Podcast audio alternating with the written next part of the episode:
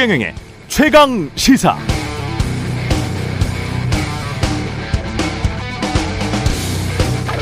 당신이나 당신의 자녀가 만약 가난한 하위 10%에 태어났다면 몇 세대를 거쳐야 평균 소득에 도달할 수 있을까? 이게 나, 나라마다 다르다는데 최근 영국 이코노미스트에 나온 통계를 보니까 주로 빈부 격차가 심한 남미 지역의 콜롬비아, 브라질, 아르헨티나 같은 나라들은 6세대에서 11세대. 그러니까 적어도 200년에서 300년은 흘러야 하위 10%의 후손은 그 나라의 평균 소득에 미칠 수 있다. 도달할 수 있다. 이렇게 되어 있네요. 한국은 어떨까요? 이 비슷한 통계가 없어서 모르겠지만 OECD 보고서에서 묘사한 한국의 소득 불평등 상황은 이렇습니다. 소득 불평등 상대적으로 심하다. 이유는 임금 불평등이 심하고 소득 재분배는 상대적으로 떨어지기 때문. 그런데도 정부는 종부세 내려주고 상속세 내려주고 대기업의 법인세를 내려준다고 합니다. 이를 통해서 경제가 활성화돼서 중하층도 덕보게 될 거란 논리인데 그게 언제가 될지는 모르겠습니다. 10년, 100년, 200년쯤 후에 그렇게 될지도 모르겠습니다만 그때 그렇게 안 된다고 책임질 수 있는 사람은 없습니다. 2014년 송파구 세모녀 사건을 연상케 하는 수원 세모녀 사망 사건이 최근에 일어났죠. 8년 전의 한국과 지금의 한국은 다른가요? 비슷한 것 같습니다. 80년 후에는 달라질까요? 그때도 비슷하다면 어쩌면 그때도 우리는 경제 활성화를 위해서 종부세 내리고 상속세 내리고 대기업 법인세 내려서 중하위층이 언젠가는 덕보게 될 것이다 라고 말하고 있을지도 모르겠습니다.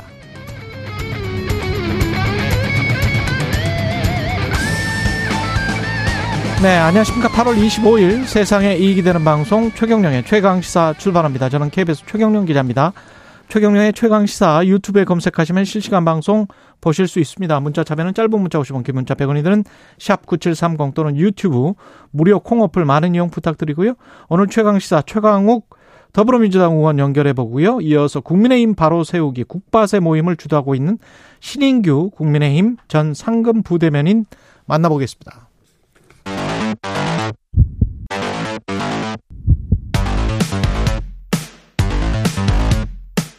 오늘 아침 가장 뜨거운 뉴스 뉴스 unboxing 네 뉴스 unboxing 시작하겠습니다. 민동기 기자 김민아 평론가 나와 있습니다. 안녕하십니까? 안녕하세요. 예, 형제 복지원 사건이 결론이 났습니다. 국가에 의한 인권 침해 사건으로 이기 진실 화해를 위한 과거사 정리위원회가 결론을 내렸습니다. 이 사건이 알려진 지 35년 만에 국가기관이 국가의 책임 을 처음으로 이제 공식 인정을 했는데요. 형제 복지원 사건은 75년에서 87년 사이에 일어난 인권 유린 사건인데요. 불법 강금, 뭐 강제 노역, 구타, 암매장 등이 자행이 됐습니다. 87년에 이곳을 탈출한 사람들에 의해서 이 사건이 알려졌는데 가해자인 박인근 형제복지원 이사장은 업무상 횡령 등의 혐의만 인정이 돼서 징역 2년 6개월을 받는데 그쳤고요. 오히려 전두환 정권으로부터 불황화 퇴치 공로를 인정을 받아서 뭐 국민 훈장 등을 받았었어요. 예, 받기도 예. 했습니다. 물론 이 훈장 등은 2018년 7월에 박탈이 되기는 했습니다. 근데 이번 조사에서 좀 새롭게 밝혀진 내용이 있는데요. 형제 복지원이 수용자들에게 정신과 약물을 과다 투약을 한 정황이 좀 드러났습니다. 86년에 아, 형제 복지원이 1년간 구입한 조현병 환자의 증세 완화제가 무려 25만 정에 달했다라고 하는데요. 이게 1년 동안 342명이 매일 두번 복용할 수 있는 그런 양이라고 하고요.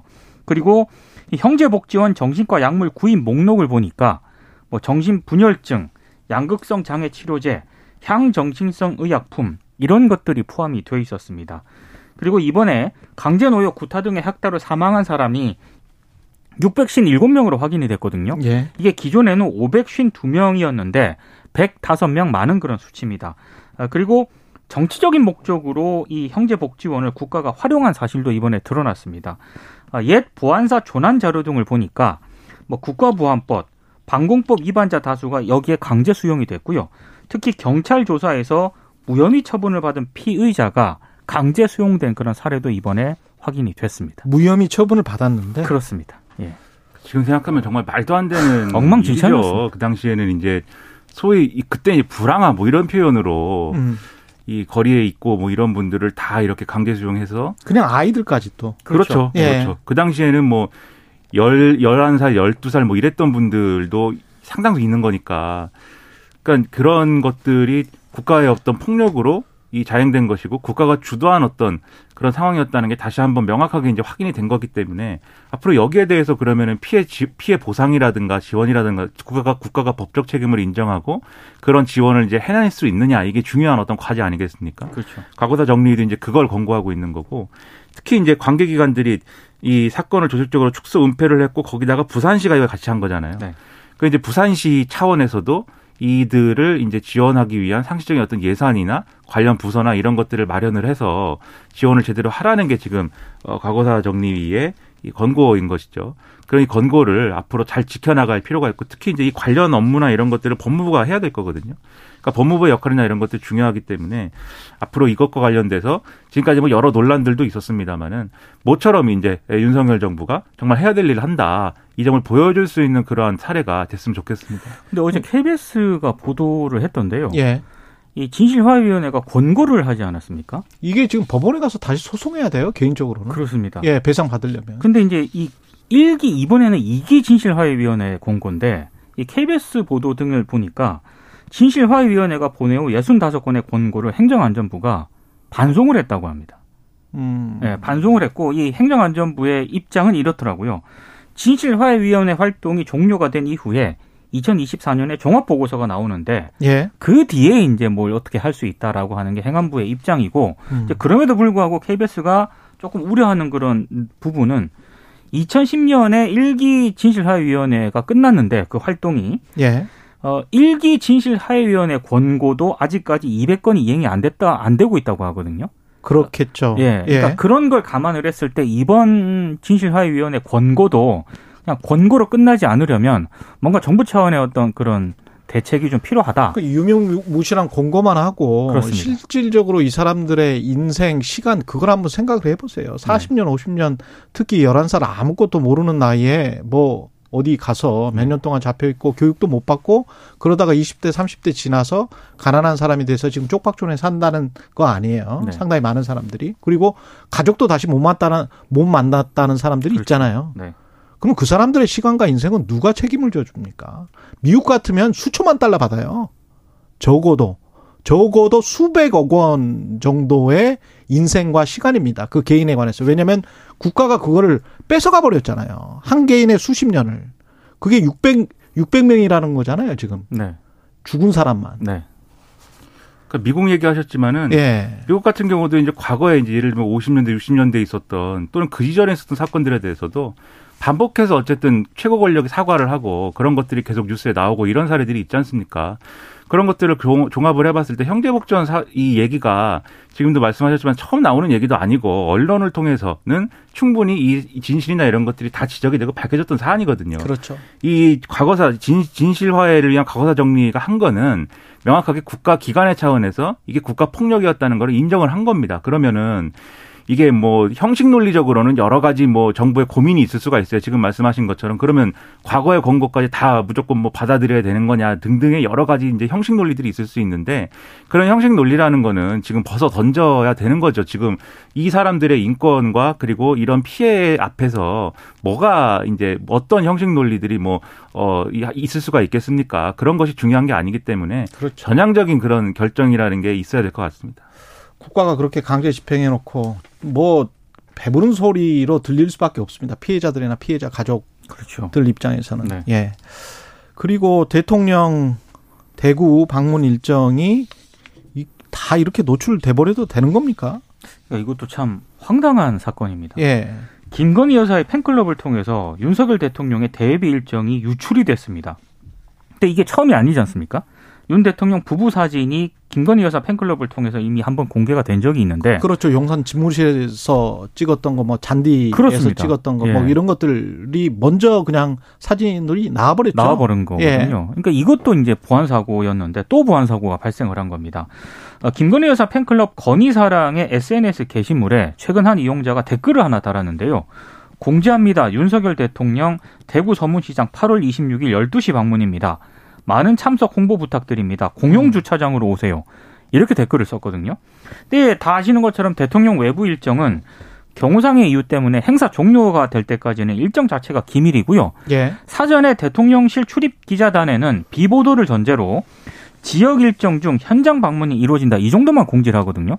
근데 출입 기자단에 공지한 것보다 훨씬 더 구체적인 내용이 건의사랑 이 SNS 게시물에 댓글로 달린 겁니다. 아, 그래서 상당히 좀 이게 논란이 좀 불거졌고요. 대통령실 입장은 일단 아, 비슷한 일이 다시 벌어지지 않도록 긴장하며 살피겠다. 그리고 경호처를 통한 경위 파악에도 일단 나선 그런 상황인데, 근데 언론들이 김건희 여사 팬클럽으로 이, 통해서 정보가 유출이 됐기 때문에 상당히 좀 문제가 있는 것 아니냐라는 그 지적을 하니까 아, 정보 유출의 진원지가 김건희 여사 팬클럽은 아니다라고 일단 대통령실 관계자가 언론을 통해 해명을 하고 있습니다. 그러면서 하는 얘기가 국민의힘 대구시당 차원에서 참석하려는 당원이 적지 않아서 일정이 아름아름으로 알려진 것으로 보인다. 이런 취지의 멘트를 했거든요. 예. 그러니까 지금 건희사랑이라는 팬카페가 아니라 국민의당 대구시당에서 어떻게 아름아름으로 퍼진 것 같다. 이렇게 지금 해명을 하고 있는데, 근데 그럼에도 불구하고 이 해명이 사실이라 하더라도 대통령의 외부 일정이 시간 장소까지 공개적 공개가 사전에 됐다는 건 상당히 심각한 문제죠. 어떻게 아름아름이 됐을까요? 처음에 물방울이 저 위에서 떨어졌을 텐데 그 물방울이 또로로로로로로로 굴러서 예, 대구시당 당원들까지 아름아름 갔다는 거는 아무리 SNS가 발달했다고 하더라도 예, 용산에서 대구까지 아름아름으로 또로로 떨어졌다는 건 몇 사람을 거쳤다는 거예요, 도대체? 또로로라는 표현이 인상적이에요. 물방울이 뭐 예. 물방울이 가는 길 뭐 예측할 수 없는 길입니다만은 예. 그러니까 대구 시당이 대구 방문 사실은 알았겠죠. 그런데 여기서 문제가 되는 건 지금도 말씀하셨다시피 대구 방문 사실은 뭐 언론사도 알았을 텐데 그게 아니라 12시 이날 12시에 서문시장에 간다라는 정확한 이 그렇죠. 세부 일정과 이 그거는 시각은 출입 기자단도 안 알려줘요. 안 그러니까요. 알려줘요. 예. 그건 엠바, 엠바고 사항에도 안 들어 있는 거예요. 그거 그렇죠. 안 가르쳐 준 건데. 예. 근데 그것을 대구시당이 알았다라는 거는 제가 볼 때는 전제가 성립이 안 됩니다. 그러니까 대구시당이 알 정도면 당연히 언론도 아는 거거든요. 그거는. 음. 그런 것은 이해가 안 되고 또 언론 다른 언론 보도나 이런 것들을 종합을 해보면 대구시당의 반응이 일부 또 인용된 보도들이 있는데 어 아니다라는 거예요. 그러니까 대구시당하고 같이 그렇게 대통령실하고 함께 준비를 해가지고 일정이 알려질 수밖에 그렇죠. 없는 그런 종류의 행사가 아니다 이게 음. 이렇게 얘기를 한다 그러면 결국 처음에 이- 이 지금 말씀하신 대로 물방울로 이제 뭐 비유를 하자면 물방울이 나온 무슨 뭐 이 물통이 있는 거지 않습니까? 그, 그 물통은 대통령실일 수밖에 없는 거잖아요. 대통령실이거나 그렇죠. 그렇죠. 대통령과 뭐 이 영부인이거나 영부인을 왜 얘기하냐면 이 물방울이 흘러간 데가 결국은 김건희 여사의 팬클럽인 거잖아요. 그렇죠. 그렇죠. 그러니까 이 두 가지를 생각할 수밖에 없는 거예요. 대통령실과 김건희 여사의 팬클럽 간에 중간에 무슨 어떤 여러 가지 이제 뭐 어, 과정이 있었겠지만 결국은 대통령실에서 흘러나온 물이 어, 이 김건희 여사 팬클럽에 도착했다라는 게 보여주는 바가 있는 것이죠. 저는 뒤에도 좀 말씀하시겠지만 지금 대통령실이 얼마나 분위기가 흉흉합니까? 지금 내부감 잘한다고 하고 군기를 잡고 있고 김대기 비서실장이 어, 그런 엄중한 상황인데 그런 엄중한 상황에 어떤 대통령실의 직원이 또는 대통령실의 관계자가 어, 이 그런 감찰이 진행되고 있는데 어, 김건희 여사 팬클럽에 이런 식으로 뭐 정보를 흘렸다. 라고 하는 것이 뭘 믿고 이런 게 가능했겠느냐라는 의문이 크게 있거든요. 예. 그런 걸 고려를 해보면 훨씬 더 이제 어떤 강도 높은 감찰이라든가 인적 쇄신이라든가 이런 것들이 여전히 필요하구나 이런 생각을 안 할 수가 없게 되는 거죠.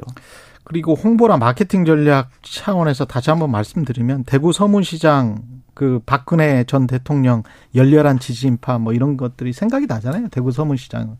대구라는 상징적인 그런 도시에 또 서문시장은 아주 특별한 그렇죠. 장소입니다. 네. 근데 거기에서 많은 참석 홍보 부탁드립니다. 이런 문구가 있어요.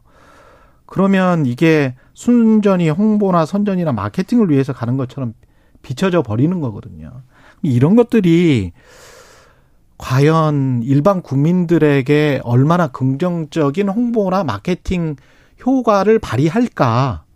이거 한번 생각을 해보세요. 대통령실도 그렇고 건의사랑 관계자분들도 그렇고 누가 관계가 돼 있다면 한번 생각을 해보시고 너무 옛날 방식이 음. 아닌가 이런 거 하나 하고 그 다음에 마케팅을 하려면 긍정적인 효과가 있어야 되고 부정적인 효과가 있어야 되는데 지금 언론에서 어 생각을 하는 거는 김건희 여사가 언론에 많이 노출되면 노출될수록 혹시 부정적인 효과가 훨씬 더 많은 거 아닌가 이런 우려를 지금 하고 있거든요. 그래서 그런 부분들을 잘 생각을 한다면 일반 국민들의 정서, 음. 그다음에 일반 국민들과 오히려 유리시키는 건의 사랑 한다고 하면서 그렇죠. 네. 그런 것들도 한번 곰곰이 생각을 해보시면 이게 꼭 바람직한 그런 마케팅 전술인지는 잘 모르겠습니다. 예. 그래서 상당한 그 부분에서 의문인 게 음. 어, 이게 영부인에 대한 팬클럽인 거잖아요. 예. 그러니까 사실 영부인에 대한 팬클럽이 뭐 있었던 적이 있는지도 잘 모르겠고. 그건 그렇죠. 홍준표. 그렇죠.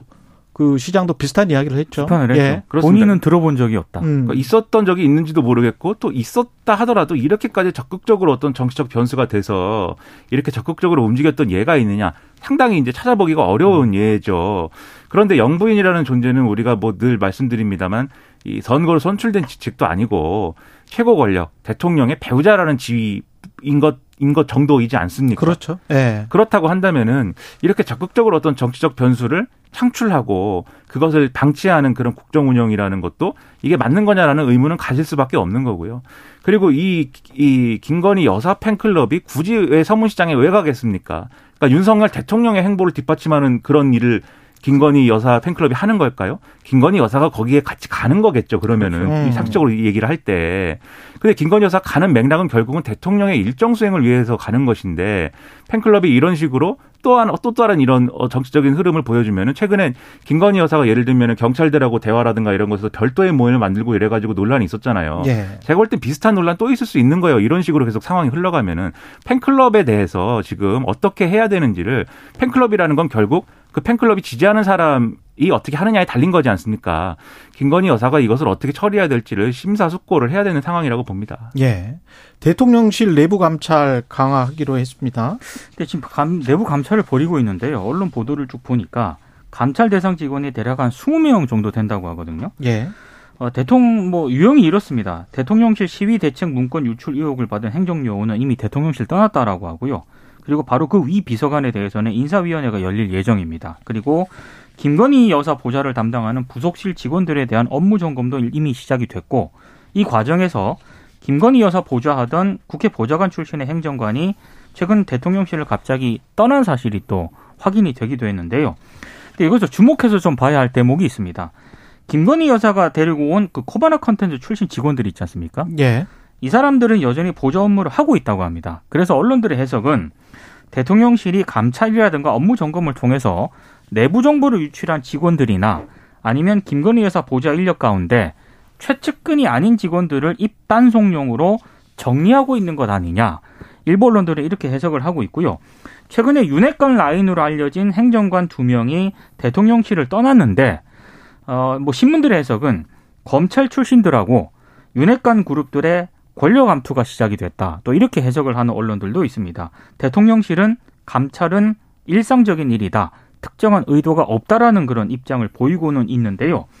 지금 일부 직원들에 대한 퇴출 작업은 어찌됐든 검찰 출신 참모들이 지금 주도를 하고 있는 것으로 지금 알려지고 있거든요. 상당히 여러 해석이 좀 나오고 있습니다. 그러니까 이게 어, 무협지 같은 얘기들만 나오는 거예요. 그러니까 이게 뭐 지금 말씀하신 것처럼 검찰 네. 출신 참모들과 그다음에 이제 윤핵관이라고 불리는 비선 라인의 대결이다. 뭐 이렇게 해석도 하고 그다음에 김대기 비서실장도 그렇고 어공 출신들이잖아요. 음. 어공 출신들 연합과 여의도 정치의 대결이다. 뭐 이렇게 음. 얘기도 하고. 근데 그런 구도가 이제 맞으려면 즉 윤핵관 이른바 윤핵관 그룹이 추천하는 인사들이 지금 어, 업무 적합성이나 이런 것들을 기준으로 해가지고 좀 이 내보내지는 그런 형국이다라고 하는 게 전제가 되려면 음. 대통령의 소위 말하는 윤핵관 그룹에 대한 어떤 신뢰라든가 이런 것들이 줄어들었다라는 해석으로 이어져야 되거든요. 그래야 그렇죠. 이게 의미가 그렇죠. 있는 거 아니겠습니까? 그렇죠. 근데 실제로 오늘 이제 언론 보도나 어제 보도 이런 것들을 종합을 해보면은 실제로 대통령이 윤핵관들의 윤핵관이라고 불리는 정치인들에 대해서 실망했다. 뭐 이런 얘기도 나와요 지금.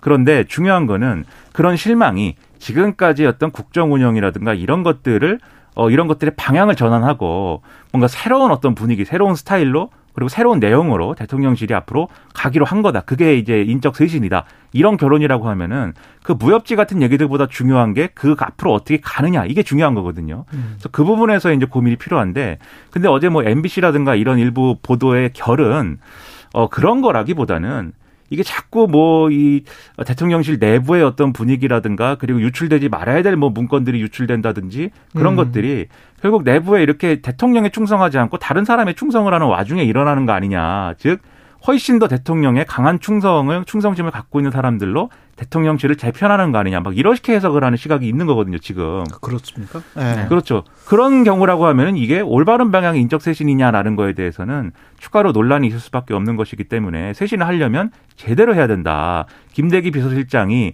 윤핵관들이 퇴조하니까 김대기 뜨고 있다. 뭐 이런 기사도 쓰는데 김대기 비서실장이 확실하게 이 부분에 대해서는 쇄신의 방향을 명확하게 갖고 있는지 그리고 그 쇄신의 방향을 가- 방향으로 가는 와중에 하는 쇄신인 것인지를 명확하게 지금 얘기를 해줘야 된다 이런 생각이 좀 듭니다.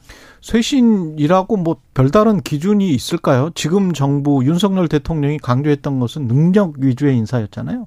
그럼 인재를 뽑을 때 능력이 미치지 못했다. 한 석 달 동안 이 사람과 함께 일해 보니 그러면 뭐 윤핵관이 니 추천했던 검찰이 추천했던 뭐 어디에서 뭐 어공이든 뭐 늘공이든 간에 그러면 뭐 그, 그만두시오라고 하는 것이고 그, 그 기준은 처음에 본인이 말했던 것 그대로 가져가는 수밖에 없을 것 같고 그 기준으로 인적 쇄신을 해야 되고 감찰을 해야 되지 않을까 싶습니다. 네. 그리고 음. 그게 뭐 언론에 어떻게 비춰져서 이걸 자꾸 그러니까 어떤 언론에 비춰지는 모습이 우리가 아, 안 좋게 비춰지는 것처럼 보이는데 빌미를 제공한 사람을 속아내는 작업. 이거는 쇄신 아니죠. 그렇죠. 이거는 쇄신 아니죠. 인적 쇄신을 하려면 능력 있는 인사를 발굴해서 기용하고 그렇지 않은 사람은 속아내고 이게 쇄신이겠죠. 그리고 언론 예. 보도를 좀 자세히 보시면 마치 이게 지금 그 윤핵관하고 검찰 그룹 사이에 일종의 상당한 뭐 권력 투쟁이 벌어지고 있는 것처럼 보도를 하고 있는데 한 그룹이 빠져 있습니다. 그러니까 김건희 여사가 추천한 그룹이라든가 지인이라든가 그러네요. 데리고 온 사람들은 지금 전혀 이 레이더에서 지금 언급이 안 되고 있거든요. 말하지 않는 것, 언급하지 않은 것도 굉장히 중요합니다. 그렇습니다. 예. 예. 앞서 대통령실에서 대통령 일정이 유출이 돼가지고 건희사랑 팬클럽 이 페이스북에 공지가 됐다라고 음. 할때 이런 거 한 사람은 당연히 어 이게 그렇죠. 일급 일급 기- 일급 기밀을 지금 누설한 것이지 않습니까? 그렇죠. 런 사람이 있다고 하면 그런 사람들은 반드시 이제 어. 어, 책임을 묻게 해야 되는 그런 것들이 작동을 해야 지금 말씀하신 것처럼 아니 그러면 뭐 검찰 라인, 윤핵관 라인 뭐 이런 얘기하는데 소위 말하는 김건희 여사 라인은 그러면은 언터처블인 거냐 예. 이런 시각으로부터 벗어날 수 있는 거거든요. 지금 그걸 할 수 있는지에 어떤 시금석이 되는 겁니다 이 사건이. 그래서 지금 묘한 상황이 돼버린 거예요 지금. 예. 그리고 민주당은 전당원 투표 당원 개정안이 부결이 됐습니다. 그러니까 당원 개 정안이 부결이 됐습니다. 예. 어, 이 시간 어, 온라인 투표 표결을 벌였는데요. 47.35%만 찬성해서 안건이 부결됐다고 밝혔습니다. 이 당원 개정안에는요 몇 예. 가지 내용들이 좀 들어가 있는데 권리당원 전원 투표는 전국 대의원 대회 의결보다 우선하는 당의 최고 의사결정 방법이다. 이런 신설 조항이 들어가 있고 그리고 많이 언론을 통해 보도가 됐습니다만 부패 혐의로 기소된 당직자의 직무를 정지를 하되 정치 탄압 등의 부당한 이유가 있다고 인정되면 당무위가 구제할 수 있다. 이런 개정 조항이 담겼습니다. 그리고 이 외에도요. 권리당원 10분의 1 이상의 서명으로 안건 발의가 가능하고 중앙위 제적 3분의 2 이상 의결로 부의한 안건에 대해서는 권리당원 전원 투표가 가능하도록 하는 내용도 포함이 됐습니다. 아, 근데 이제 비이재명계 이른바 민주당 의원들은 어, 이런 개정 조항들이 강성 당원들의 영향력을 강화할 수 있다라고 하면서 반대를 했고요. 그래서 당원 개정 관련 온라인 투표 연기를 요구하기도 했는데, 그럼에도 불구하고 어제 당원 개정안이 중앙위에서 마- 무난히 통과되지 않을까라는 전망이 지배적이었거든요. 아, 그랬군요. 근데 지금 부결이 됐기 때문에 일단 개정안에 대한 당내 우려가 적지 않다는 게 확인이 된 것 같고 특히 전당원 투표의 지위를 당 최고 의결 기구로 격상을 해서 이른바 직접 민주주의를 앞세우는 이런 사안을 좀 의결을 하려고 했는데도 불구하고 이게 제대로 지금 논의가 안 됐다라는 그런 판단이 좀 중앙에서 많이 좀 이렇게 우려가 좀 작용을 한 것으로 보입니다.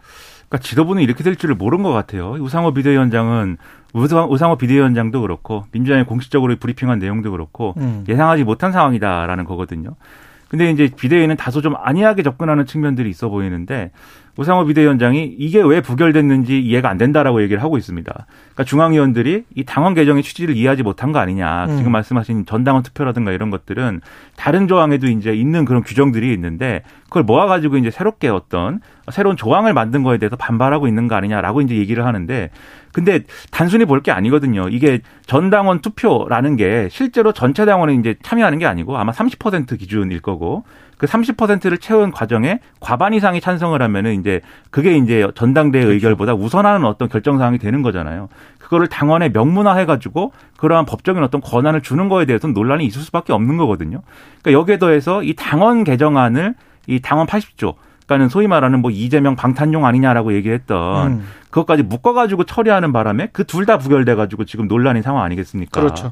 그러니까 이건 비대위가 좀 안이하게 봤는데 한 500명이 같이 투표를 하다 보면 예상하지 못한 사안이 발생할 수도 있어요. 이게 결국 16명인가가 모자라가지고 부결된 거거든요. 예. 그렇다고 하면은 이게 논란이 있는 사안이다라는 거를 인정을 하고 그 논란에 대해서 당적으로 어떻게 앞으로 보완해 나갈 것이냐를 논의를 해야 되는데 그냥 그 부분 빼고 당원 80조 개정안만 그냥 또 내겠다라고 하는 거는 지금 안이한 접근이에요. 지금 오늘 한겨레라든가 이런 데 사설을 보면은 전당대회를 치렀는데 순 보이는 이- 논란이 음. 당원 개정 논란 무슨 뭐 전당원 투표 두 번째입니다, 지금. 예, 이런 거밖에 없다라고 음. 하는 지적들이 나오는 거에 대해서 어떤 상황이냐라는 거를 스스로 돌아봐야 이 됩니다. 의미나 문제점은 나중에 조금 더 깊게 짚어보겠습니다. 아유, 시간이 이렇게 됐습니다. 뉴스 unboxing 민동기 기자, 김민아 평론가였습니다. 고맙습니다. 고맙습니다. KBS 라디오 최경영의 최강시사 듣고 계신 지금 시각 7시 46분입니다.